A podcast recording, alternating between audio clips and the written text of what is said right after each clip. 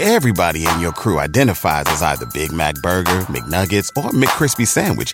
But you're the filet fish Sandwich all day. That crispy fish, that savory tartar sauce, that melty cheese, that pillowy bun. Yeah, you get it. Every time. And if you love the Filet-O-Fish, right now you can catch two of the classics you love for just $6. Limited time only. Price and participation may vary. Cannot be combined with any other offer. Single item at regular price. Ba da ba ba ba. This episode is a rebroadcast of The AB Effect, an episode we did last year about this really strange psychological phenomenon that you will recognize once you start to hear the explanation behind it. But it's something that, though common and impactful in this world, wasn't really researched or quantified until recently. And I'm doing this rebroadcast because I just lost a close, long-time personal friend, not to coronavirus, to something else. And I just needed to take a hiatus for a second.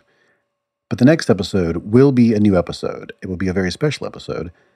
It will be all about Black Lives Matter, the protests, the impact of systemic racism, police brutality, all those things, what we're talking about right now but I'm just going to hand over the entire show to the Association of Black Psychologists, and they're going to do whatever they want with the show. So that'll be coming up in two weeks. And after that, I have new episodes about cults. I interviewed one of the world's leading experts on cults, and there's an episode about street epistemology, and there will be an episode about uh, debiasing yourself looking at cognitive biases and ways to debias yourself. There's actually a disaster avoidance expert who I interviewed who wrote a book about that very topic. So, lots of new content on the way. But until then, please enjoy this rebroadcast of the AB Effect.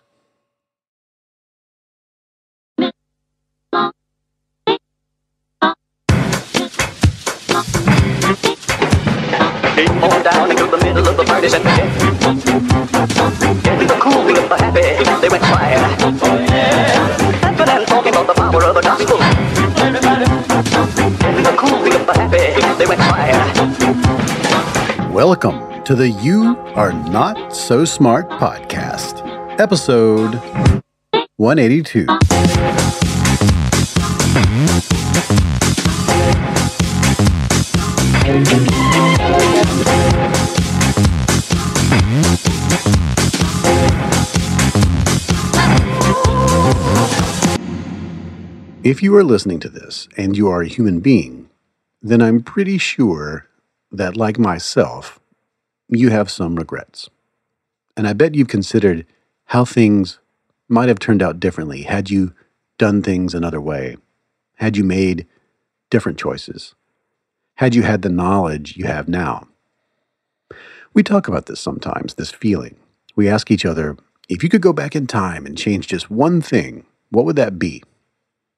And we think about this historically too. For instance, we wonder what would have happened if the United States had not dropped the atomic bombs on Japan. Was that horrific act necessary? And when people argue about this, they often say that if the bombs hadn't been dropped, many more people would have died than died in the explosions and their aftermaths. And others will say, well, that's not true. The war would have ended anyway. And what happened at Hiroshima and Nagasaki was superfluous, to use a word without nearly enough power to convey that idea. And we do this with elections when the outcome is surprising. News stories will appear for years attempting to explain the deciding factor that led to one person winning and not the other. Because you can't run history again. Because you can't change a few variables and then see what happens next. So we're all left with history as it has unfolded and so we can never know for sure what actions led to this present. And with products and businesses and billionaires and inventors, it's the same. We can't go back in time to see what one decision, if any, led to their great successes or to someone else's great failure. Because history only happens once. So we can't go back and investigate what factors were important. When we think about our own lives, and what we might have done differently as individuals or cultures, we often don't consider chaos and randomness, the happenstance, of change, and the billions and billions of variables outside of our control. Because even if we did go back and do things differently, the outcome might not be much different. Or it could be worse.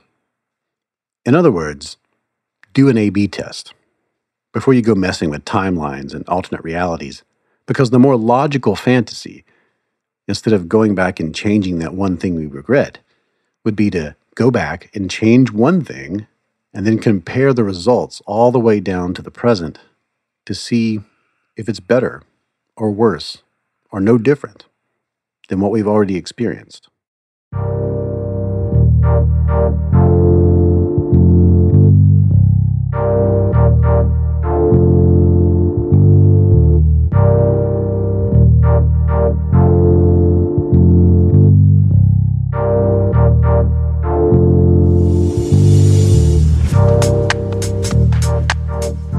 Might surprise you to learn that this concept, the A B test, the very idea of it, is a very, very new idea. As a thinking tool, it's an innovation that appeared only about 200 years ago, and it more or less created science and medicine. In science, they call it a randomized experiment. In medicine, they call it a randomized controlled trial.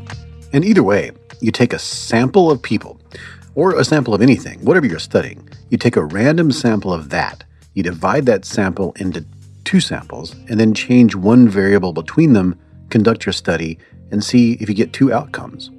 Or you might divide your samples into three groups and make one of them a control, for which you change nothing or you apply a placebo or something like that, and you see what you get when you compare the effects of nothing versus variable A versus variable B. And this is an incredibly powerful tool because instead of wondering what could have happened if you had made a different decision, instead of imagining a different universe or timeline, you run an experiment to see what happens when you make two or more decisions and let them play out in front of you while you take rigorous notes. And then you share those notes with other people and they repeat it, and that's science. Tracing out those timelines as they occur and learning from them, and then applying that to the world at large.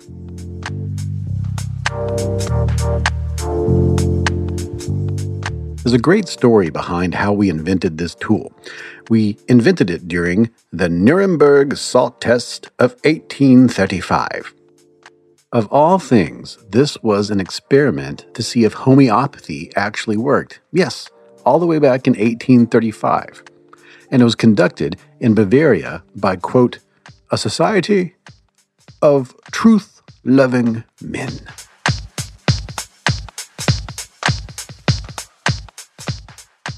You see, at that time and in that place, homeopathy had become all the rage among the aristocracy, all the rage for treating all manner of illnesses. And Friedrich Wilhelm von Hoven, head of local hospitals there, wrote a scathing review of the practice, explaining that homeopathic remedies had zero effect on people's health, and whatever people experienced would be the same thing they would experience without anything at all, or just with the belief that they had received a cure. Now, Johann Jacob Reuter, a homeopath, objected to this, and so everyone decided to put the stuff to the test. The two men met, along with 120 citizens from the community with illnesses, and some other doctors, and some other truth loving men, all in a tavern, with experimenters who numbered 100 vials, randomly shuffled them, split them into two lots, and filled one set with snow water and the other with the homeopathic solution created by Reuter.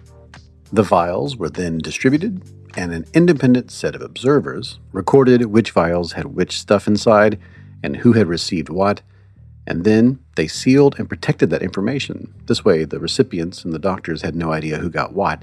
And then, three weeks later, everyone gathered again to see the results. First, people reported what they had experienced, if anything. And then the sealed information was opened, and everyone learned what everyone drank, and it was all compared. They found that only eight people reported any effects at all, and among them, half had taken the water and half had taken the solution. And so, the truth loving men concluded that homeopathy was bunk. Or, as the Journal of the Royal Society of Medicine reported, quote, The organizers concluded that the symptoms or changes which the homeopaths claimed to observe as an effect of their medicines were the fruit of imagination, self deception, and preconceived opinion.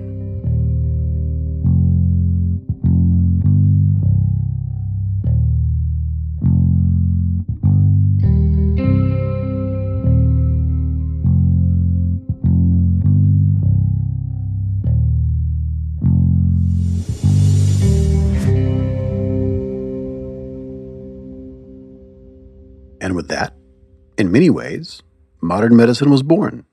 They had invented control groups, randomization, blinding, placebos, and other aspects of experimental design that we use today.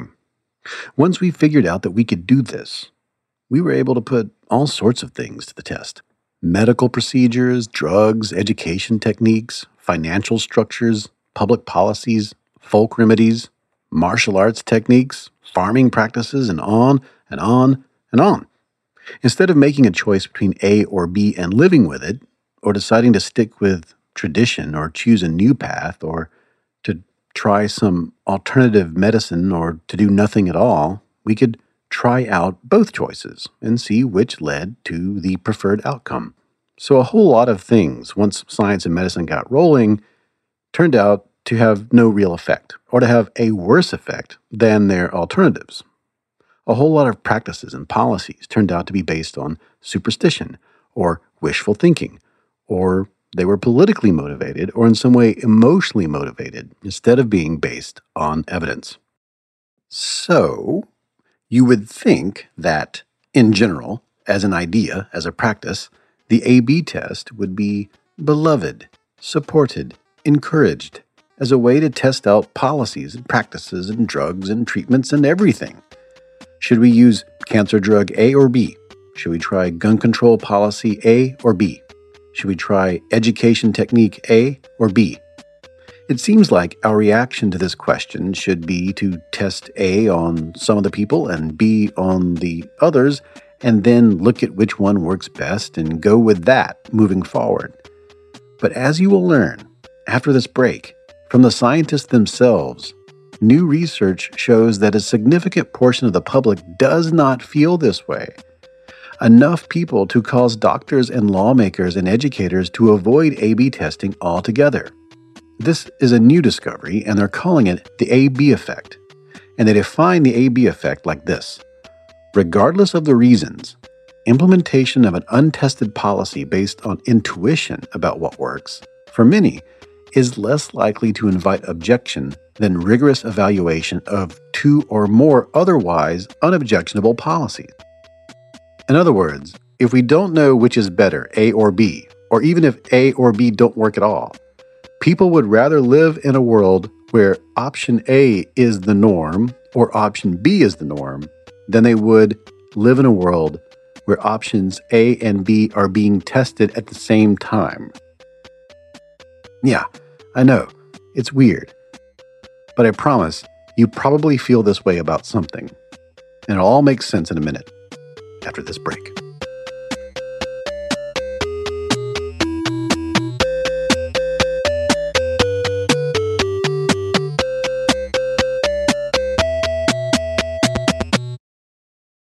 Oh, I want to talk to you. I want to talk to you about the Great Courses Plus. I just think there should be more jingles in podcast advertising. So please forgive me, the Great Courses Plus. I love your product, and I think that would be a great jingle for you. By listening to this podcast, you can probably tell that I love learning. I love exploring all these different ideas out there, floating around new stuff, weird stuff, old stuff, things that I didn't know existed until recently. And one of my favorite resources to do all that, to discover new information, is the Great Courses Plus. I'm looking at my watch list right now. That's what they call their queue. And what do I have in there right now? I have Why You Are Who You Are Investigations into Human Personality, The Science of Information from Language to Black Holes, Zoology, Understanding the Animal World, The Great Trials of World History, and the Lessons They Teach Us. Um, that's just a small sample of all the things that I'm going to eventually get to. All of these courses are usually 10 to 20 lectures, and each lecture is about 30 minutes long.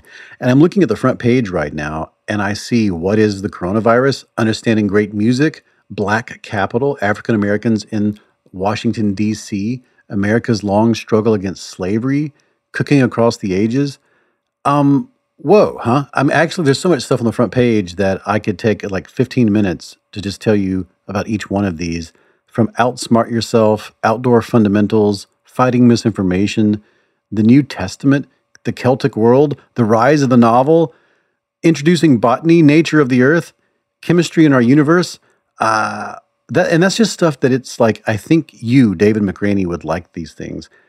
If you get in here, you're going to find a cornucopia, a smorgasbord, a plethora, a panoply of things that you didn't know that you didn't know. And once you get in here, you will know these things, and then you can tell people about them on your podcast. I hope you do this. I love the Great Courses Plus, and here's the thing: uh, they're a fantastic advertiser, and you don't have to take my word for it because this is what other learners had to say about the Great Courses Plus. One said, "I have already learned more than I ever dreamed I would." Another said, this is a steal considering how much you will learn and improve your life. And I agree. There's something for everyone with courses ranging across topics like science, history, personal development, and even hobbies like yoga or chess. And with the Great Courses Plus app, you can watch or listen anytime or anywhere. I know you're going to love this. I can't think of anyone who would not love this. It makes a great gift. It makes a great gift to yourself. It is something you can watch on your phone, your tablet, your computer, your television, in your car, on an airplane, on a train, even, perhaps even a boat. I think you should do it. And you can do it right now for free, for nothing. Don't wait any longer. Start exploring with your free trial at thegreatcoursesplus.com slash smart. That's all you have to do. Go to thegreatcoursesplus.com slash smart and you get this for free. Sign up now at thegreatcoursesplus.com slash smart. 2020. Wow. If you're stuck at home right now, if you're feeling isolated, if you are doom scrolling, yes, there is a term for going through your social media and just gorging on bad news until you just put down the phone and go, okay, all right, I don't know. If you're worried about the state of things, if you're feeling anxiety or depression or stress, and I know I definitely am, I'm in the middle of finishing a book and dealing with a personal loss and keeping up the podcast and a million other things. I'm sure you're feeling all sorts of levels of stress and anxiety yourself. And I can tell you something that has been just absolutely amazing for me, both before all this and right now, is BetterHelp. BetterHelp offers online professional counselors who will talk to you over video on your phone or on your tablet or on your computer. And they're licensed online therapists, and they will give you the help you need. BetterHelp therapists specialize in depression and stress and anxiety and relationships and insomnia and family conflicts and all that. But the best thing about it is that you will connect with a counselor that really fits you. And you fill out this questionnaire they try to find someone who is just right for you. And if you feel like that person isn't quite right, you can sort of re roll the whole thing until you find someone that works at no extra charge. You fill out the questionnaire, they assess your needs, you get matched with a counselor in less than 24 hours, and you can schedule secure video or phone sessions with this therapist, in addition to getting unlimited exchanges through text messages through the app, which I find also amazing. That part of it by itself would be worth the whole thing. And if for any reason you're unhappy, like I said, you can request a new counselor anytime for no extra charge. And you're able to get this professional help when you want it, wherever you are. You schedule the appointments to fit your lifestyle. BetterHelp is great not only because of all these things I've told you, but because it's very affordable. And if finding a counselor in your area is difficult, this is that's what it was for me. It was very difficult to find a counselor in my area that I felt I could really fit with. That is something that you get through this, and the prices are very fair. And our listeners get 10% off of their first month. You will get 10% off of your first month if you use the discount code YANSS. I think everyone should be in therapy. We've done shows about it, and I think you should get started today. Go to betterhelp.com slash Y-A-N-S-S. That's betterhelp.com slash Y-A-N-S-S. They have my resounding, true, authentic endorsement. I love this service. I hope you use it. Talk to a therapist online right now and get help. BetterHelp.com slash Y-A-N-S-S. And now we return to our program.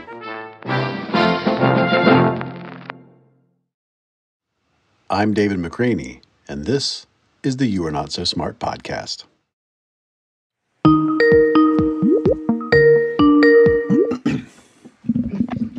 Hi. Hello there. Hi. wow. Tag team, I had no idea you were married, and that made my day, I have to tell you. well, it made our day too. That's so cool.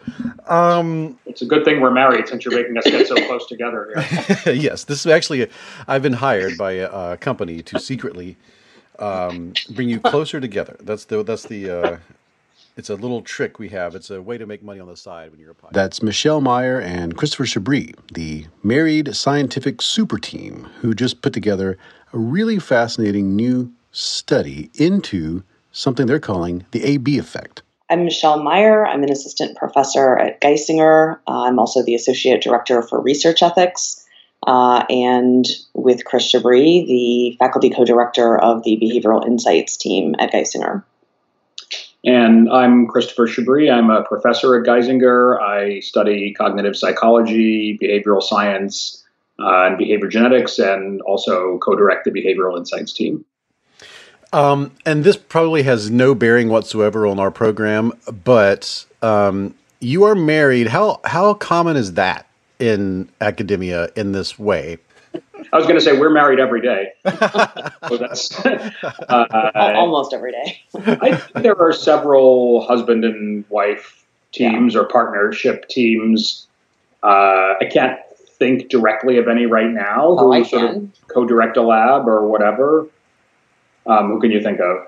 Well, I'm not going to name names. Oh, okay. On a public event, kind of, that's sort of creepy talking about other people's lives, but I can think of offline. I'll remind you. Yeah, Uh, you are married. it's, it's not, The um, I was I just it just popped in my head that maybe this A/B testing thing is interesting on another level. Just because if you're in a marriage, you can't A/B test a lot of stuff. Like you just have to you have to go with the way it is, and uh, you're not able to run a second marriage to see if it would be better the other way. I don't know if that influenced you in any way, but I'd like to believe it did.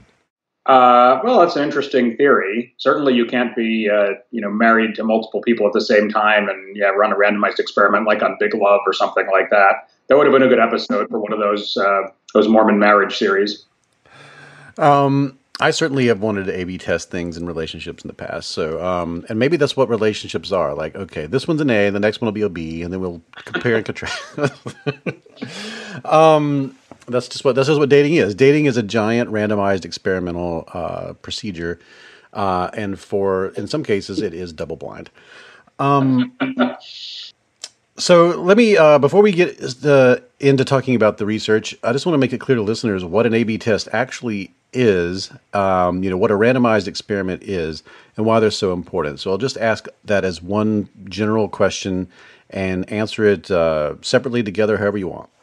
So, A B tests are a term used mainly nowadays in the technology industry and the internet businesses for running a randomized experiment to compare the effects of usually two different kinds of business policies, broadly speaking. So, a business policy might be two different discounts you might offer for people to use buy your product, or two different versions of a web page with the fonts or the colors or the placement of things different, uh, or uh, any sort of two things you might want to compare. But it could be more than two things as well. It's just sort of the most simple cases, two two different versions of something, and you want to randomly assign your customers or your employees or whoever interacts with you. You want to randomly assign those people to the different versions and find out which version results in a better outcome, which might be more sales or more uh, engagement by your users, like staying on your website longer or uh, better you know, health outcomes for people or anything like that. So it's it's sort of the modern business terminology for the randomized experiment, which in healthcare is called a randomized controlled trial, where you just randomly assign people to different versions of something. In a, in a randomized controlled trial, often there's a, an explicit control condition, which is sort of nothing special, like just business as usual, or they don't even know that they're being used as a, as a control group. Um, but all of them are variations of the same thing, which is the randomized experiment, which, speaking for myself, I think is sort of one of you know humanity's greatest social inventions. Meaning, it's it's it's an invention of a way to organize human behavior that enables us to learn uh, all kinds of things that we wouldn't really learn with any confidence or certainty or without bias if we didn't actually have the ability to run randomized experiments. And it was only was really only invented about 200 years ago or so in, in its in its modern form. So it's sort of a recent social invention. It's younger than democracy.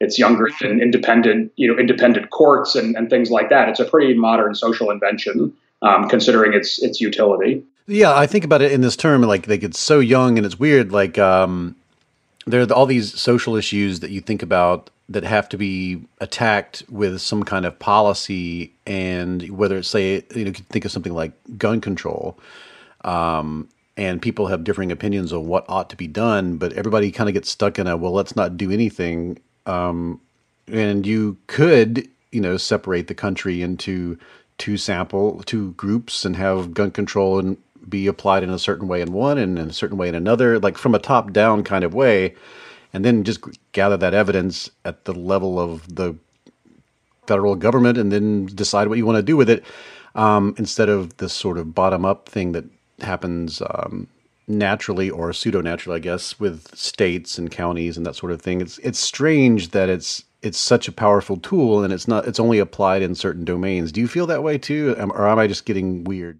No, I think that's exactly how we feel. Um, it, you know, it's not always possible to uh, conduct an A/B test or an RCT. We talked, you know, um, sort of ingest at the beginning of the program about about randomizing dating or marriages or parenting decisions.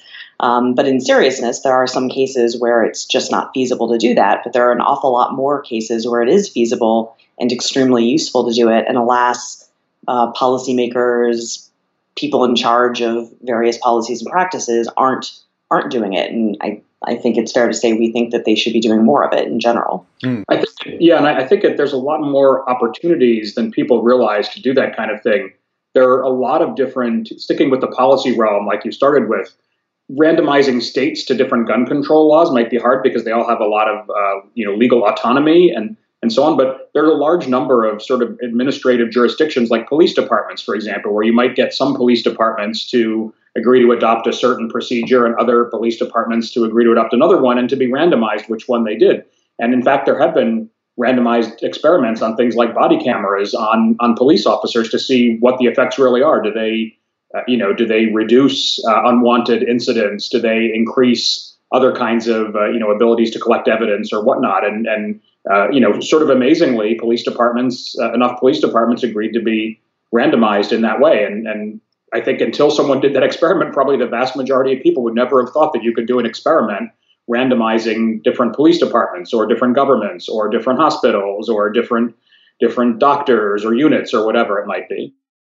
I know in writing about things like survivorship bias and stuff, sometimes and, and actually Duncan Watts's uh, work, who is a co-author on your paper, like a lot of his work is about sometimes things just unfold and they will unfold that way no matter what because of these different constants and variables in the timeline.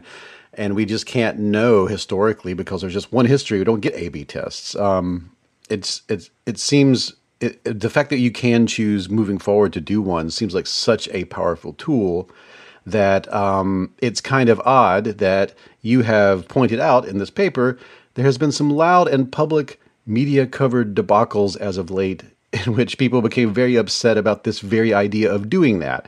Um, if you could run through some of those, and uh, just for the audience, because I hadn't heard of some of these at all, um, I guess we could start with the Pearson education thing. What happened there? What's going on with that? So, Pearson Education is a, a large uh, company that produces, uh, as I understand it, software. Uh, and in this particular case, it produced um, a software package for math and computer science students. And it was really sort of problem set homework software. Um, and the status quo, so the business as usual product, until they ran this experiment that I'm about to describe, had been, as you might imagine, you offer people, you offer students uh, a number of problems to solve, and they either try them or they don't. They can try as many times as they want. They either get them right or they don't, and so forth and so on. And the software didn't really respond um, in any particular way. And someone at Pearson had the idea: what if we encouraged students um, trying to solve these really very difficult problems to make more attempts, to try a bit harder before giving up? And they thought of actually, in this case, two different ways based in social science of encouraging people to try harder. Um, and one was based on a sort of mindset theory. Uh, and the idea was to sort of say, you know, great programmers aren't born, they're made. It takes a lot of practice. Um, so the idea is, you know, if, if a student got a question wrong, that would be the sort of the software would show them this this type of mindset message. Um, the other idea was was based on anchoring, and so the idea is here is tell them how many uh, other of their of their peers um, using the software anywhere had to how many times those people had to attempt to get the problem right before they in fact got it right, and so that message might be something like. Hey, don't give up. You know, most people had to try 17 times before they figured this problem set out. Um, but and, then I, you know, haven't we haven't spoken to anyone at Pearson, so I'm just hypothesizing what was going on in their mind. But um, they didn't know what the effects of any of these three conditions would be. The three conditions being the two encouragement conditions I described, and the business as usual, no encouragement. And so what they did was they randomized um, colleges and universities to get one of those three versions of the software. And it's it's important to note that individual students weren't randomized. You could imagine a legitimate concern if in my classroom that's graded on a curve, if I'm randomized to one version and, and my, my students or my, my classmates are randomized to other versions, whichever one turns out to be best, well, maybe they're going to get a better grade or something. So here it was it was what's called cluster randomization, where the randomization is at the unit of the college or university. So these these are not students that are competing with each other in any way. Uh, and so they did this experiment, and it was a short a short term experiment. They didn't tell the learners, they didn't tell the universities, the professors, really anybody. Um, and as I recall, there were some mixed mixed results, um, but um, randomizing people to get the encouraging treatments, in fact, did not, as I recall, did not result in them making more attempts. Uh, it was intuitively you would think i think i would think that encouraging people would get them to make you know more attempts uh, which was the goal but in fact that di- didn't happen.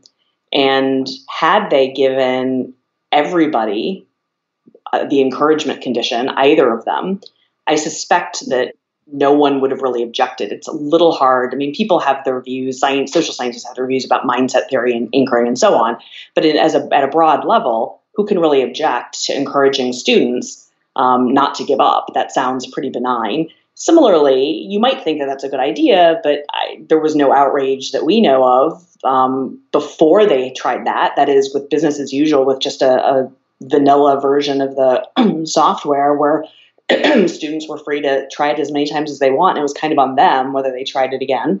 No one complained about that or thought that was outrageous or beyond the pale. But when the media reported that this very brief RCT or A B test was conducted to figure out which of these three different versions of the universe was actually going to be best, um, some people were, were quite upset. Yeah. Um, that's the weird thing about this is uh, that if if you don't know you're being A B, like if it's just foisted upon you and you have no choice or option, uh, people wouldn't complain about it. But if you do know that there's one there are two groups involved, then people start to feel icky. Um, the what happened with OKCupid and what happened with Facebook? Uh, just to briefly run through those because it's a similar situation. Well, so in the case of OKCupid, um, very briefly, they did a series of different kinds of experiments, um, some of which are described in, in Christian Rudder's book and on, on their blog.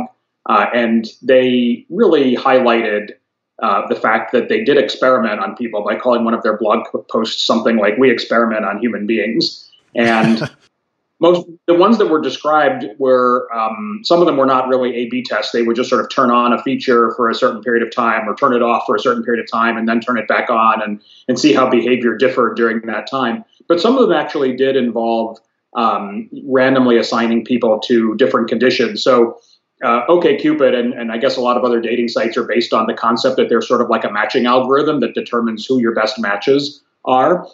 And then it shows you your best matches and invites you to communicate with them and, and date them and you know get married to them and and so on. And they, uh, for a time, uh, for some period of time, um, would do things like tell people who were only a 30% match that they were really a 90% match according to the the algorithm, or vice versa, tell people who were really a 90% match that they were only a 30% match. And then they would measure how much communication happened between these people in an effort to, to sort of figure out how much of the power of the matching algorithm was due to the algorithm actually matching people well, and how much of it was due to the power of suggestion. You know, if someone tells you, here's your 90% match, you might go into the uh, conversation thinking that you should be with this person and they're right for you and have different expectations and so on. And uh, you know that obviously provoked some some controversy as well. And interestingly, they did find that the effect of telling people they were a 90% match was kind of comparable to the effect of actually being a 90% match uh, compared to compared to the 30% conditions. And this was this was um, more deceptive than the usual kinds of A/B tests because they're telling people something that's false. Although we should be careful not to assume that uh, the algorithm is some kind of all-powerful oracle that knows who's best for you. It's just some algorithm that Christian Rudder and his colleagues came up with, and, and telling people uh, that uh, you know that you're a 30% or a 90% is, is speculation, even when it comes from the algorithm in the first place. So it was sort of a form of deception that uh, wouldn't go down well uh, in you know research ethics um, if it was like an academic experiment without without consent and debriefing and so on. But it wasn't as though they were sort of lying to them about some factual truth. That's actually what makes, I mean, the OKCupid experiment interesting is that, um, it, you know, clearly there was deception, but I think it's important to ask at what level or where did the deception come in? The obvious answer that people give is well with this A/B test, um, but that presupposes that you know the algorithm that you were quote really a ninety percent match. Well, what does that mean? The algorithm really did say you were 90% match, but we don't know that that corresponds to reality. Uh, and so, arguably, there was some deception at the level of marketing the business product in general. Um, you know, OKCupid said, you know, love based on science, or whatever their their motto at the time was. Um, this is science based matching, and the fact is, they didn't really know whether their algorithm worked. Uh, and you know, Chris said the results of this of this A/B test found that the power of suggestion was comparable. It was actually a little bit larger um, in effect size than the algorithm itself. And it seems to me that that's valuable information and arguably what a responsible company should do, especially if they're going to say that their product that, that they're selling is effective. They should test the effectiveness or lack thereof of that product. Yes, and then uh, there's one other example, and that I want to mention just because it brought something. I think it's we all have because we all experienced it, I guess, in a way, or we were all um, we all could have experienced it because just about everyone's on Facebook. Facebook did this thing where they played around with whether or not positive or negative posts would impact users' happiness. How did they do that, and how did they measure it? Uh, well, so this was yeah, this is kind of an infamous experiment nowadays. It was published actually about five years ago now, even more than five years ago. Uh, again, it was a sort of a complicated experiment in the way that they altered, um, you know, sort of the normal Facebook newsfeed algorithm to, to display different proportions of things. But um, it, it, the simple version is they, they, they slightly increased or the number of um, posts you would see in your newsfeed with either positive or negative words in them, sort of defined just by a dictionary of what words are positive and what words are negative, um, or they would decrease uh, the number that you would normally see. And, and by normal, I mean by sort of their default algorithm for showing you stuff, which is already making choices about what to show you to uh, affect your engagement and, and how much uh, you interact with people and so on. And their measure of the, the effect of manipulating the proportion of posts you see with different words in them was the extent to which you use those same kinds of words in your own posts. So there were a few sort of inferential leaps. They, they sort of um, you know, called it emotional contagion in the sense that the idea was like if I see more positive posts, I might make more positive posts myself just by you know using more positive words in my posts, Or if I see more negative ones, I make make more negative ones. And they interpreted this sort of through a social network um, you know theory that says that's sort of like emotional contagion, emotional states spreading through the social network. Um, but uh, there are other you know there are other psychological explanations for what could be going on. I think some of the reaction to this experiment when it was revealed at the time it was published in in PNAS um, uh, was uh, maybe based on you know well perhaps based on the misconception we're going to talk about that's the subject of our paper, but also probably based on some misconceptions about what was actually done you know in the experiment and why the experiment was done. A lot of people sort of thought that well Facebook is just you know playing around you know to see what they can do to people, but as Michelle pointed out, and, and I think quite, you know, quite rightly, um, there were competing um, theoretical ideas in psychology and social science about the effect of seeing all these posts from people on Facebook. Do does seeing a lot of people doing happy things make you feel sad or make you feel like you're you're missing out or you're left out or they're not including you, or does it make you feel happy? Or likewise, does um, does seeing a lot of sad stuff, you know, sort of make you feel sad, or is there some kind of social comparison where it makes you feel better about yourself. I mean, who who knows? It's this technology was invented, you know, 15 years ago, 10 years ago. It's responsible to to do experiments on it to see what the effects actually are. And, and indeed, they found, I think, a very small, you know, a very small emotional contagion effect. So probably something that in, in practice doesn't really doesn't really have a, a great effect, especially compared to, you know, just the normal emotional um, things that happen to people during the day. At any point in time, you can encounter very emotional information from a wide variety of sources. So a little bit more or less on Facebook was was really not um, having a, a, tremendous effect on people. So with all these things, and, and by the way, it is weird to, to, to know that you're the thing about Facebook that, that I think is that fascinates me more, more than anything is that F- Facebook already does things all the time without your knowledge. I mean, they the entire platform was built without your input, and you're participating with it, with it. You know, they change things all the time, and you're like, okay, I guess it works like this now.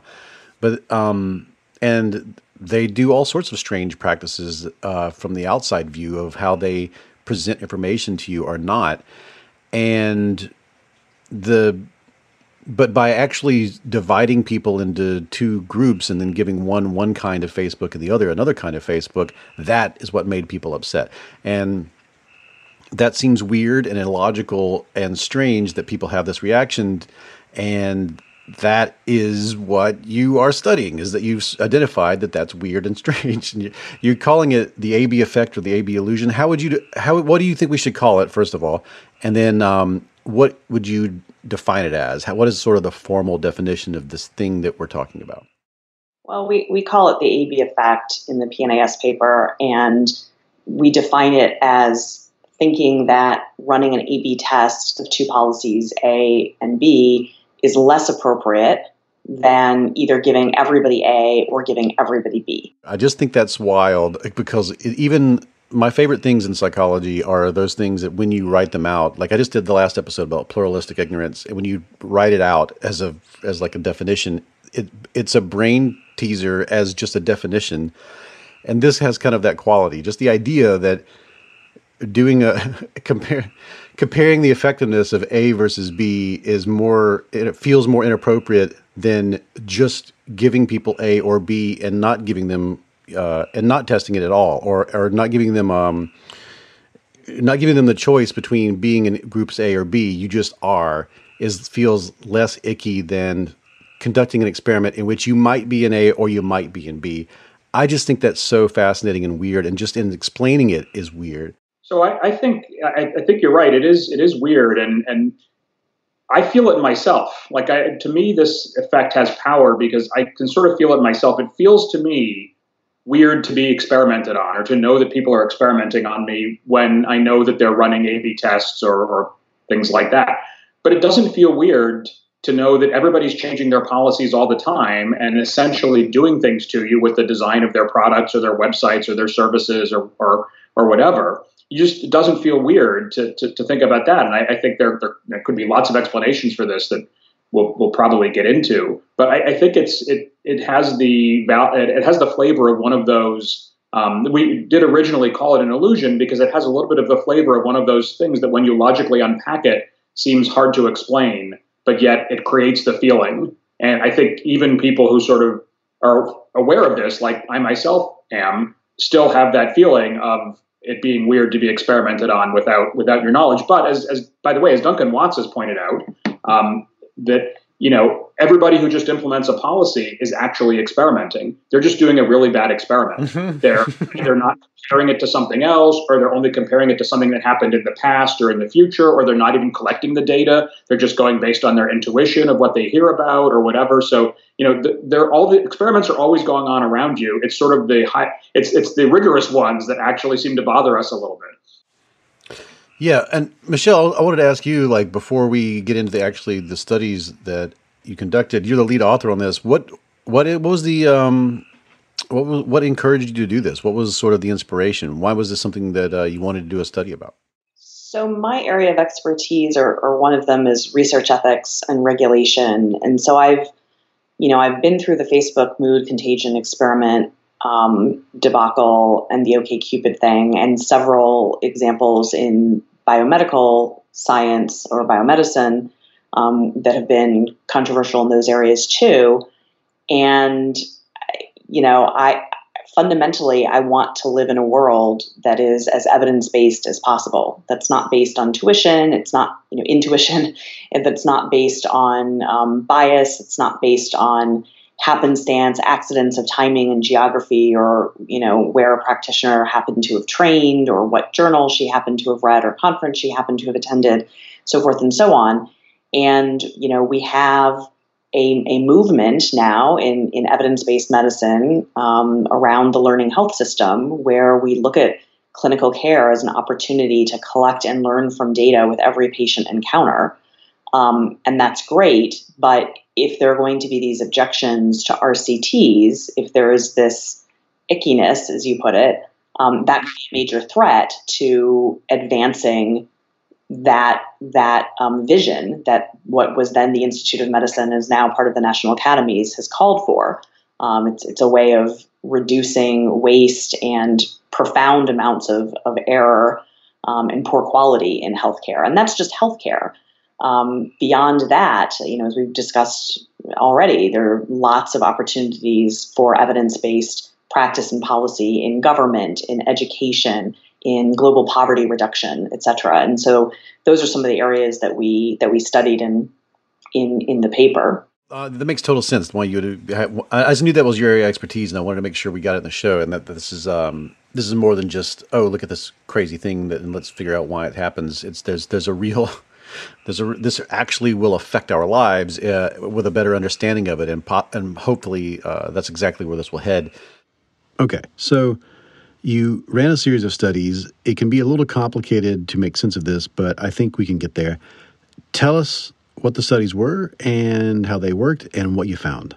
Sure. So, as we said, we were um, you know, I had previously described what we are now calling the AB effect, and I had previously in a previous paper called the AB illusion um, based on anecdote, but we really wanted to see whether we could systematically observe people responding to RCTs in this way. And we just picked a scenario that was vaguely inspired by Atul Gawande's checklist manifesto book, um, which just really talks about the power of simple checklists to uh, remind people of what they already know, um, and, and, also some some some other studies. And we created a vignette about a hospital director who wanted to reduce catheter related infections in the ICU. which is a real thing, and it's very costly and it's it's deadly. Um, it's a very important problem to solve, and he, in our vignette, you know, the the director thinks um, we we randomize our participants. So it's a it's a survey. It's a survey vignette, and we randomize our participants to one of four different conditions. Um, and in the first condition, the A condition, the um, the hospital director thinks of an idea to reduce these infections, and it's to just put this list of best practices um, on posters and hang those posters in the ICU rooms or the procedure rooms where catheters are, are placed and removed. Um, and and we ask participants how appropriate is the hospital director's decision. That's our main question for them. Um, other participants are randomized to see the same scenario, except this time the director has a slightly different idea. It's to take the same list of safety precautions and print them on the back of badges, um, the doctor badges. And then in the third scenario, people, some people are randomized to see the same thing, except this time the hospital director thinks of both of those ideas and instead of just picking one and giving it to everybody, he randomizes patients to get either a room with a poster or a room with a doctor wearing a badge. Um, and then the fourth and final condition is the exact same thing, except we just add a line at the end that makes it clear that after a year, uh, the hospital director will observe the survival rates in both of the two conditions, and he will make hospital policy whichever one helps patients the best. And so that was our first our first vignette that we ran.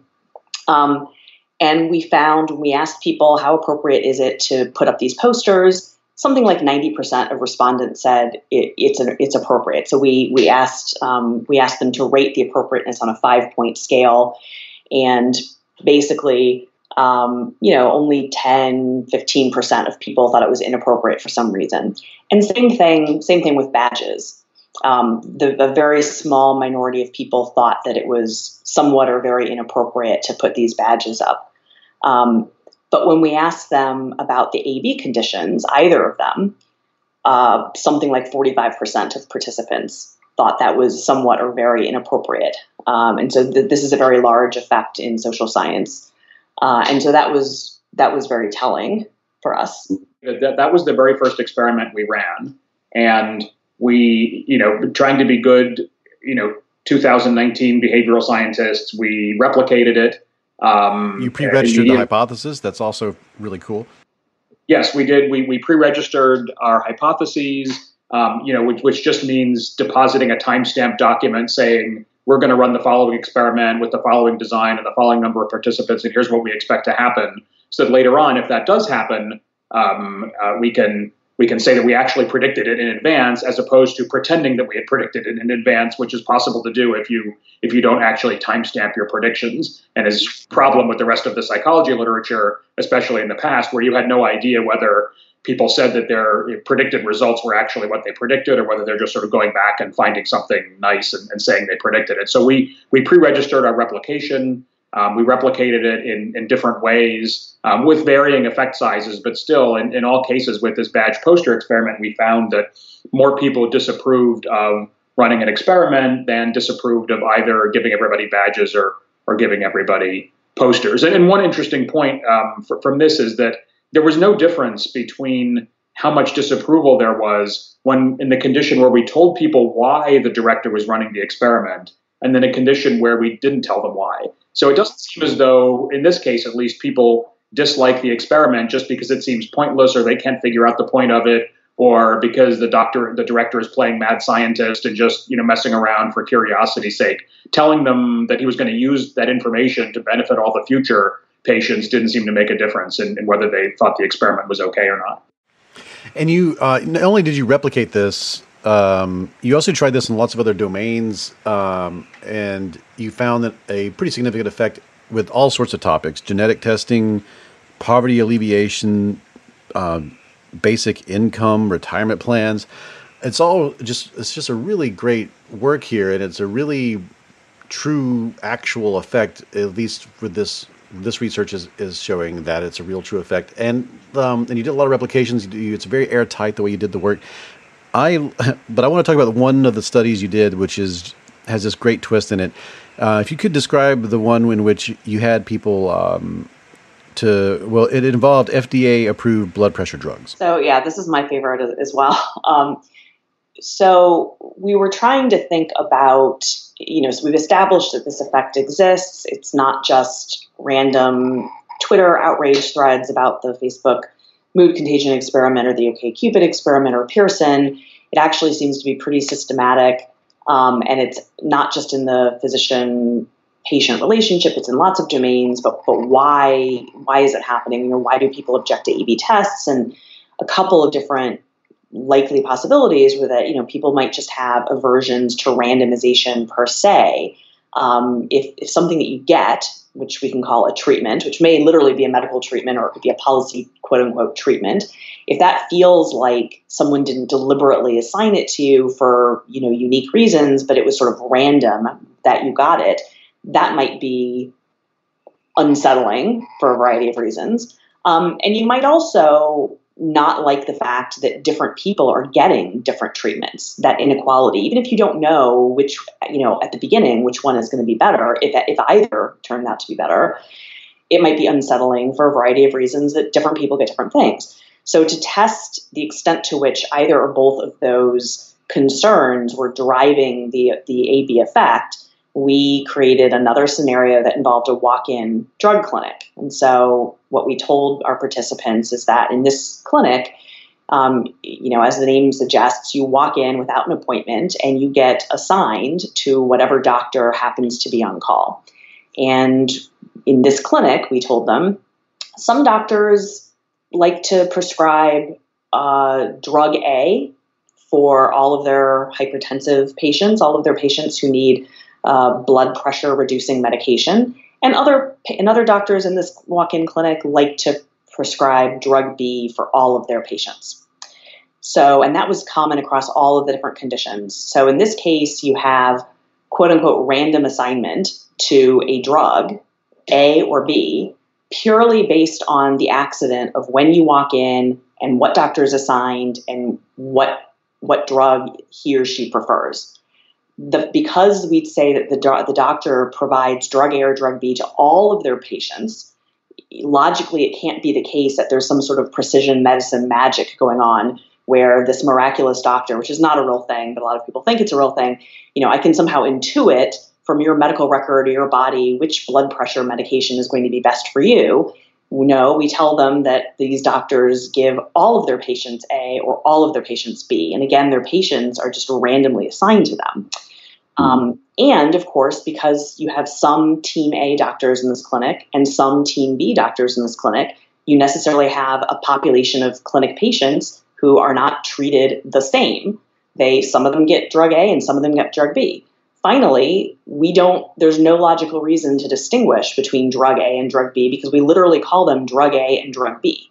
So poster and badge um, people can and did come up with all sorts of interesting, some creative, some quite legitimate reasons why one might be more effective or, or preferable than the other. Drug A and drug B, there's, it's just not logically possible. So, again, following suit, um, in the A condition, our participants saw uh, Dr. Jones who decides to jump on team A and give all of his patients drug A. In the B condition, same thing. Dr. Jones decides to go with drug B. And in the AB condition, Dr. Jones decides to randomize his patients between A and B. And at the end of a year, he'll figure out which one is best. And then offer that drug to all of his patients going forward with the added knowledge that in his, you know, based on this experiment, this one is better. And we found really the same thing. People were almost everyone was perfectly happy with giving everybody drug A, almost everyone was perfectly happy with giving everybody drug B but many, many people were quite upset. You know, something like 35% of, of our participants, which is, um, a, again, a large effect size, thought that it was somewhat or very inappropriate to do this A B test to figure out whether drug A or drug B was actually better.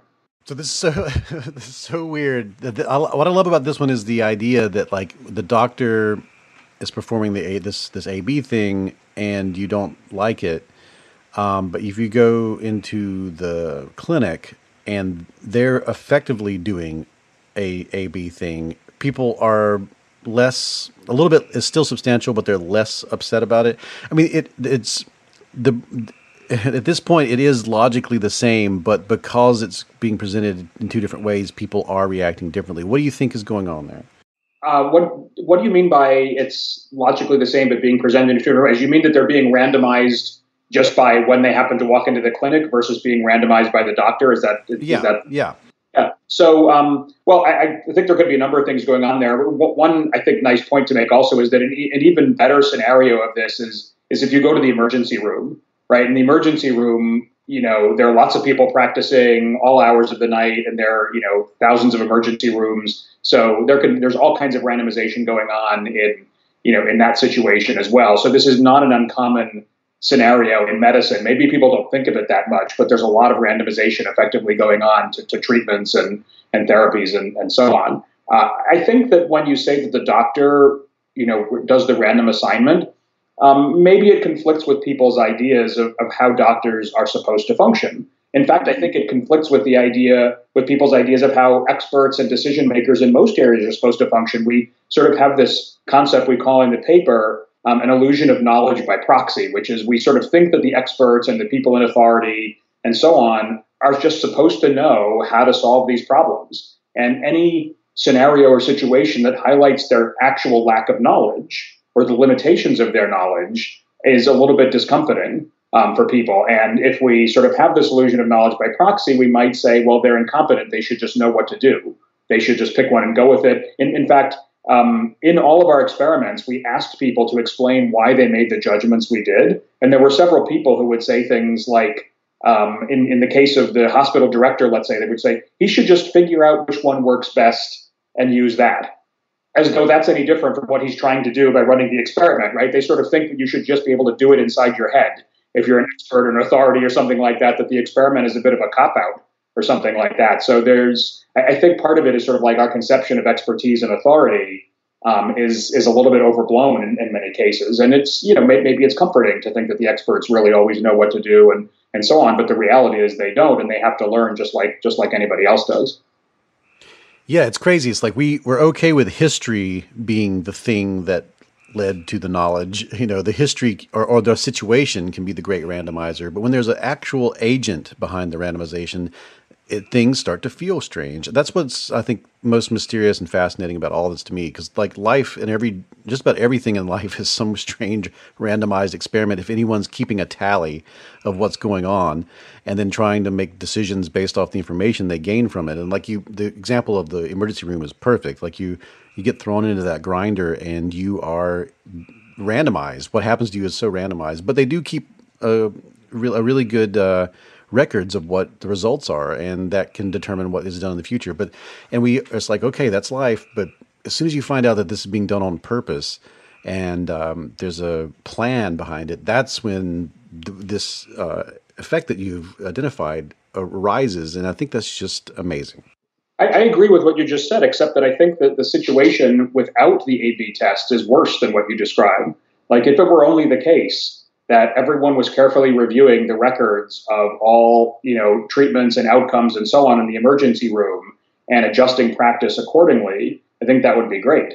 But actually um, the experiments that the world is doing on us you know are not even analyzed that carefully. There's a lot of what um, what's sometimes called superstitious learning which is when you know you, you adopt a policy or something like that you make a decision and then you see what happens after that and you pick out your favorite part of what you just did or the part you thought was going to have the effect and you decide that's what caused the change. And now we're not even randomizing anymore. We're just looking at sort of sequentially. You decide that's what caused the change. We'll do more of that. And you really have no basis for even making that inference. So would that it were as sophisticated and systematic as, as how you described it but the, the actual situation I think is, is even worse and, and A/B tests are a sort of a massive upgrade over over normal normal business. Yeah, and there's so much of like politically speaking, there's just so much of life that uh, so many of the debates that we're having in the public square right now, some of the some of the ones that are like that are really the, make people very upset with each other. They all seem a lot of them seem to me these are just evidence based things, and we could just simply you know randomize and test. And it's um, it seems almost like something in what you've identified makes it feel like that's kind of off the table in some way. Is, is that your sense, or what do you think of that? Well, so you know, this is paper one, and what we hope will be a trajectory in this in this research line. And you know, our our goal is having identified this effect to make it go away. Hmm.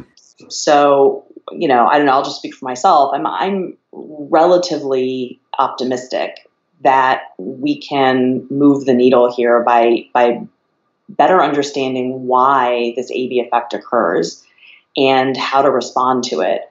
Um, you know, maybe there's some way of uh, communicating AB tests, whether it's a framing effect or you know telling people, um, you know, we, we want to do this AB test, but remember, the CEO, part of being a CEO means you get to just impose policies by fiat. So this guy could just give you give everyone A or give everyone B. Here's the advantage of the A/B test. Are you okay with it now?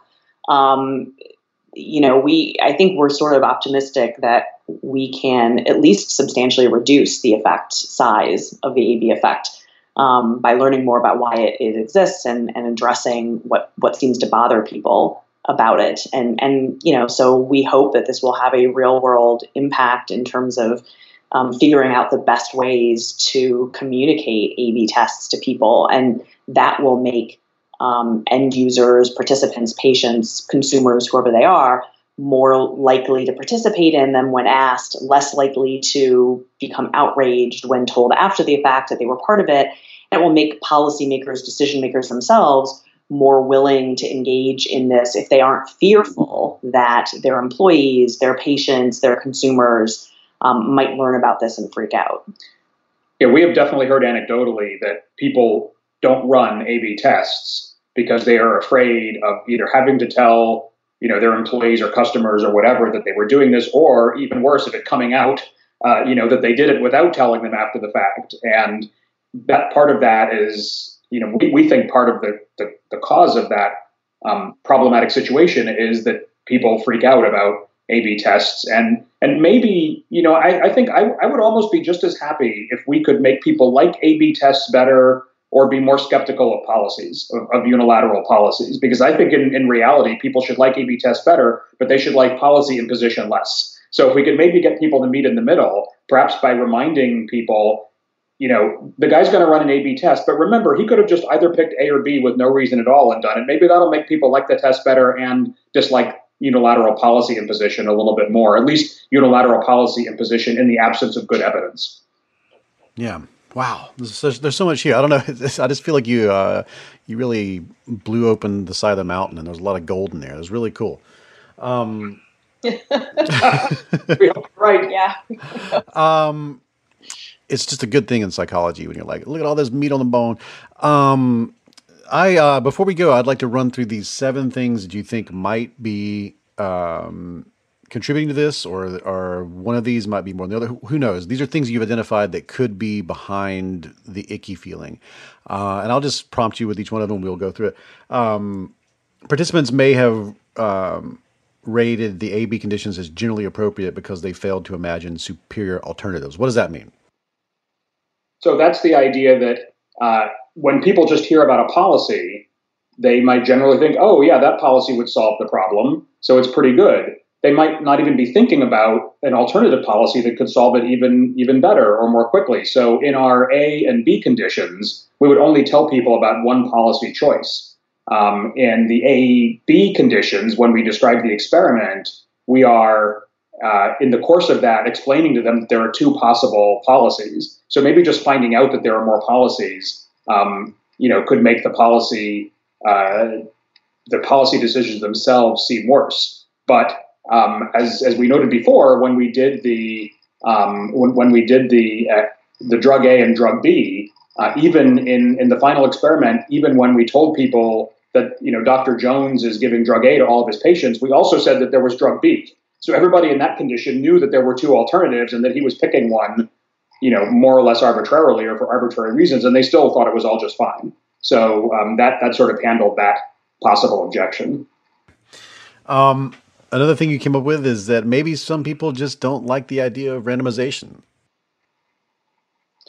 Well, that, that's a tough one. I think there's actually something to that. I mean, we, we tried to handle that, I think, with the walk in clinic case where people are effectively randomized. But there's something about randomizing by you know dice or coins or whatever that perhaps people may take as sort of like an abdication of responsibility or a failure to use one's knowledge and expertise or a sign of incompetence or something like that. Um, I, I, think there could definitely be something to that, and we'll be sort of looking into that more in future work. Randomization is kind of an unnatural thing, you know, like like we said, uh, A/B tests are sort of a relatively recent social invention. Well, random number generators had to be invented too, and back in the day, thousands of years ago, they they developed sort of these bones with things printed on them to, to roll to create random numbers. So ra- randomization is not really built into the human cognitive repertoire. And there's lots of cognitive biases that show that people are sort of bad at detecting randomness and they always see patterns and, and so on. I think it's one of those surprisingly unnatural modern inventions that we just are not good intuitively at, at thinking about and, and, and, and feel strange to us. Not only is uh, this one, I think seems pretty big to me. The idea that it's it it it feels bad when you um, when you're there's an absence of informed consent. Yeah. So you know, we we coded qualitatively the the responses that our participants gave um, for why they made the decisions or the ratings that they did in about four of our 16 experiments, and about 18% of participants mentioned their perception that it didn't seem like there was any informed consent in the A/B tests. Um, in all of our vignettes, we are they're silent about whether there is any informed consent or not. We just don't mention it one way or the other. Um, but it's certainly a fair inference that the hospital director, Dr. Jones, whomever, was not planning on getting any explicit informed consent from patients, consumers, and so forth and so on. Um, and so about 18% of people mention that. What we think is a little bit of a puzzle is that only 1%, which is like three guys, uh, complained about the absence of informed consent in the policy conditions or the A and B conditions. And the reason why that's puzzling uh, is the reason why the whole thing is puzzling, right? It's because the same risks and potential benefits um, are attendant in the, the A and the B conditions as well as in the AB conditions. So if you can impose unilaterally on me some new policy that you just thought of whose effects are completely unknown, that's just an uncontrolled experiment um, from which no one can learn anything much. But it still puts me at some amount of risk or uncertainty. And yet, almost no one thought that it was problematic that the CEO, the director, whatever, weren't planning on getting any informed consent in those cases. It's only when you give half of people A and the other half of people B so you can figure out which one is better for, for them that suddenly informed consent becomes um, important, it seems. And so that seems like a, a logical puzzle. And you know, it's important to to note that you can resolve that inconsistency in, in either of two directions, right? You can level up and say there should be consent in all of these cases if, if you're imposing something on someone with unknown effects, then that, you know, regardless of whether you're learning from it or not, that should carry an obligation of getting consent. Or you could level down, if you will, and say, for whatever reason, say because it's simply not feasible to do it, or because, look, that's what it means to be the boss, right? To be CEO or director, it means you get to set policy and you don't have to ask everyone's permission. Um, what that might be a, a plausible argument too, um, but then that should hold across all conditions, both universal imposition of policies as well as A/B tests of those policies. You mentioned that it could be the people um, think that the experimentation is motivated by nefarious or trivial goals. I can see that being a thing for sure. I, I think I felt that um, with Facebook, um, so I can see that being a thing. What did you find in, in, in your research? I think that's exactly right, incidentally, about Facebook. It's very difficult to get people to analyze the ethics of the, the mood contagion experiment abstracted from their view of the overall company. Um, in this case, as we mentioned before, you know, we initially ran two different A/B conditions in our vignettes. One in which we just say he decides to randomly assign people to A and B, and the other one in which we then add this explanation after a year he'll figure out which is best for them and then he'll make that the policy going forward um, so we make it very clear that um, why he's doing it, that uh, it, it, has a, a beneficent purpose um, and hopefully effect. And it made no difference. We saw no no difference um, in terms of people's responses, whether they got the shortened version of the AB condition or the long version. Also, in all of these vignettes, we purposely gave the agent a, a really good um, motive. They identified a problem um, and they wanted they wanted to solve the problem, and it, it was basically never the profit motive. For example, it was always let's let's have a product be safer or more effective. Let's keep customers more happy. It's, it's something like that. Um, and consistent with that, we really didn't see any free response answers that said, you know, we did have a code for bad motivation, and we really didn't see hardly anyone that thought that our um, our agents had a bad motivation. Some people explicitly acknowledged that they did have a good motivation. Um, that just that might just not have mattered. There's a this other thing that you identified. Uh, we already talked about uh, the uh, the um, the proxy form of the illusion of knowledge, which is really cool. Uh, and um, there's also this idea that people just might not like the idea they're, they're being experimented upon. Now, that is something I saw a lot in, in some of the things you included in the paper, the links to media coverage. That comes up a lot. Just the word guinea pig comes up over and over again. Um, I can see that being a sort of knee jerk reaction as well. What did you see? Well, certainly people uh, certainly people mention that. Um, so we, we had a code in our in, in our analysis for um, experimentation, and uh, in the AB conditions, um, people you know would often make comments like the agent was playing with lives or treating people like guinea pigs, or, or just that it was wrong to quote experiment. And and interestingly, we, we did use the word experiment in our vignettes. I mean, I think we wanted to make it salient for people that this was an experiment going on. We didn't want people to be confused and not realize that, you know, that the agents were going to run an experiment in those AB conditions. And, and people sometimes react negatively to that. There, there could be a variety of reasons. Maybe sort of cultural associate, you know, cultural associations like the term guinea pigs or rats in a maze. They're just certain, you know, certain associations people have with that concept. It also seems to connote uh, a lack of control. Of course, the bizarre thing is, again, that in the A and the B conditions, they are being experimented on just as much. It's simply not being made salient to them. They're participants in worse experiments than they are in the AB condition, but it's not being made salient to them. So this, this gets back to sort of the question of like, how, do, how does one frame all of this that people understand what's really going on and can make a more, a more logical decision about uh, about uh, their opinion about it? Another way of putting it is to ask whether people um, are, are averse to the content of an experiment or whether they're actually just averse to an activity that's labeled an experiment because of some sort of cultural baggage around the word experiment. So there's you know there's some previous research that suggests if you give people the same kind of description of a, of a study, but in some for some people the description you know the activity is labeled a study, and for some it's labeled research, and in others it's labeled experiment um, the ones that are labeled experiment are perceived as more risky than the others, even though they're totally identical.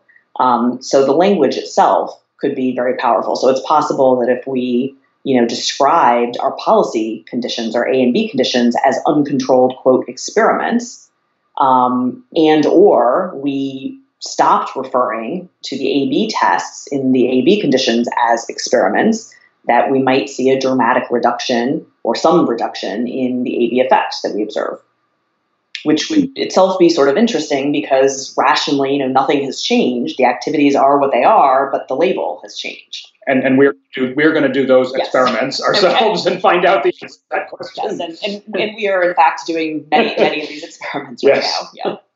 The last one is actually sort of yeah, you uh, you you hypothesized that it could be that this has something to do with whether or not you're familiar with these ideas.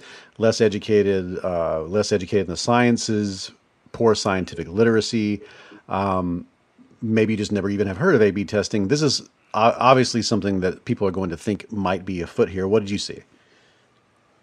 So, in general, when we asked our participants to report their levels of education and what kind of degrees they had and so on, we found essentially no differences among people with different levels of education or even people who had a you know a science related uh, degree as opposed to not. Now we, we can't take that too far. For example, I gave a talk on this work at the University of Pennsylvania to a behavioral science audience, and and they certainly all seem to be in agreement with us that A/B tests were were just fine, and and all of these agents were probably doing you know okay things. So perhaps you know six years of graduate education in a specific field will will solve this problem, but that's not going to be an effective treatment in and of itself for the general public. Uh, and certainly suggest that the normal kinds of differences we see among people uh, don't explain all of what's going on, but by any means, I, I, wouldn't be surprised if people who have you know studied behavioral science or whatever might might be convinced a little more of this. But I really do feel as though we we're tapping into some kind of fundamental uh, some kind of fundamental reaction that's not purely a product of, of education and, and learning. Um. Okay, I want to try to sum this up and get out of here. Um, and I want to give you both the opportunity to just give us a sort of um, send off type uh, statement of some sort. Um, and I I try to with the shows about things where I introduce new horrors into people's lives uh, to give people some hope or some. And you've already made some statements like that already, so that's great. I'm going to use that. Uh, but I'm wondering um, two things here for both of you. What um, what learning what we've learned so far with your work here what does that tell us about the way the world works in general? And um, the second part is with the knowledge we have now gained, what should we be doing with it? So I'll just throw that out there and let you do with it what you want. Well, maybe I'll start with what did we learn about the way the world works? And I, I guess one thing that I think jumps out is that uh, the scientific method, randomized experiments, A B tests, and so on are not intuitive. And that's a good reason for why we teach them in school, maybe starting even in elementary school. We, we teach this kind of stuff, but it still um, doesn't, you know, what, what we're doing doesn't make people completely intuitively familiar with this with this kind of stuff. So we, we did I think we did learn that um, you know moralization or sort of negative judgments about scientific research you know, are, are real, and there's more work to do to figure out how to frame and, and describe that um, uh, so that people don't have those reactions, or at least have them in the appropriate times. Right? We, we would not say every experiment is automatically ethical or should be done or whatever, but the the intensity of the reaction should be calibrated to the, the true ethical issues with the situation. And one, I guess, one other thing I'd say is like also the good news is that uh, over the past hundred to two hundred years, there's been a steady rise in the use of A/B testing and randomized experiments across large areas of uh, of, of, human endeavor. So you, have got economists running experiments. You've got um, you've got all kinds of uh, you know groups of people running randomized experiments where they wouldn't formally have been used. So they sort of started out in the biomedical domain and with drugs and things like that, and, and then psychology. But now you've got sort of at the policy level, police departments you know villages in in, in poorer countries, uh, you know all kinds of stuff, and and they are really leading to I think a vast increase in the reliability and quality of the evidence we have about what works in the world. We're just trying to help make sure that that um, you know that that trend you know doesn't get halted and that in fact it, it expands to more areas. So I I think you know I mentioned before that I'm optimistic that we will be able to frame A/B tests in a way that is more palatable, less threatening to people than what the results of this paper might suggest. Um, I've also mentioned in passing that it's not always possible in an A B test or, importantly, in imposing policies to get individual study specific or policy specific informed consent. It's not always feasible, it's not always ethically or legally required either. But it's generally going to be a good idea for institutions, whether those are health systems or state or federal or municipal governments or you know universities or whatever, to be transparent about a lot of things, including what they know, what they don't know, and the actions they're taking to increase what they know.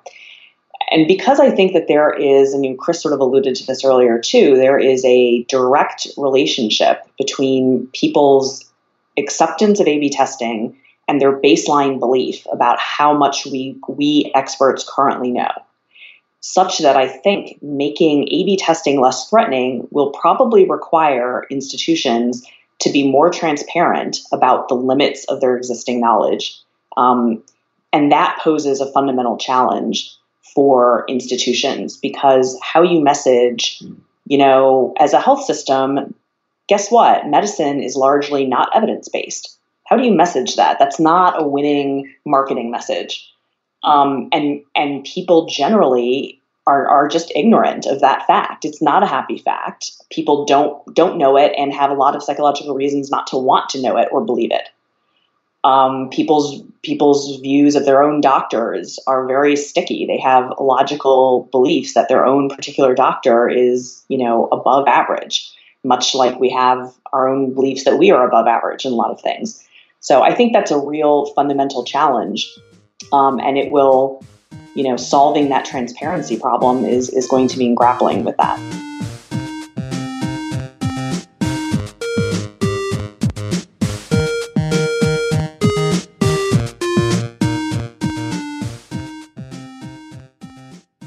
Is it for this episode of the You Are Not So Smart podcast. For more great episodes like this one, go to youarenotsosmart.com, Stitcher, SoundCloud, or iTunes. You can also find transcripts and past episodes and all sorts of other goodies at youarenotsosmart.com. The opening music is Clash by Caravan Palace. The interstitial music in this episode is mostly by Snubbish, you can find on iTunes. Follow the show on Twitter at NotSmartBlog. Follow me at David McRaney. Join up with everybody else, almost half a million people, over at Facebook. That's slash You Are Not So Smart. And if you'd like to support the show, just go to patreon.com slash You Are Not So Smart. Pitching in at any amount gets you the show ad free, but at the higher amounts, you can get signed books and t shirts and posters and other things. Also, you can get extra stuff in the episodes. I'll have one little tiny extra for this episode where I ask them what they would do if they could go back and change one thing or if they could go and do an A B test on anything that's ever happened in the world. What would it be? Both of the uh, guests in this episode answer that. And also, the show is a one person operation, which means when you pitch in at Patreon, you really are helping keeping the show going. And I super appreciate everyone who's done that.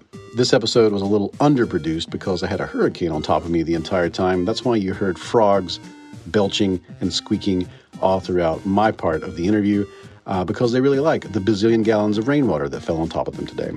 The next episode, though, will be another episode kind of like the last one, like pluralistic ignorance. It will be all about something called the perception gap. And I have all the scientists who got together and put together the big report on that thing. And I'll tell you what that thing is. And I think you will really enjoy it. It'll help you in your conversations with people who see things differently than you politically. That's coming up in two weeks. I'll see you then.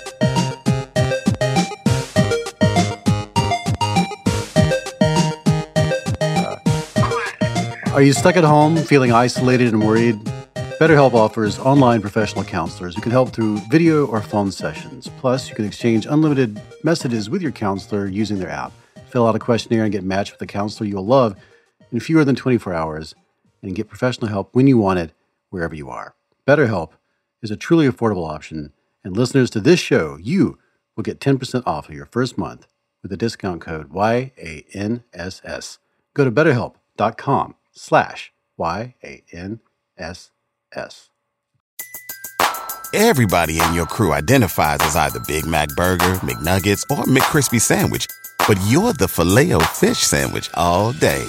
That crispy fish, that savory tartar sauce, that melty cheese, that pillowy bun. Yeah, you get it every time. And if you love the Filet-O-Fish, right now you can catch two of the classics you love for just $6. Limited time only. Price and participation may vary. Cannot be combined with any other offer. Single item at regular price. Ba da ba ba ba.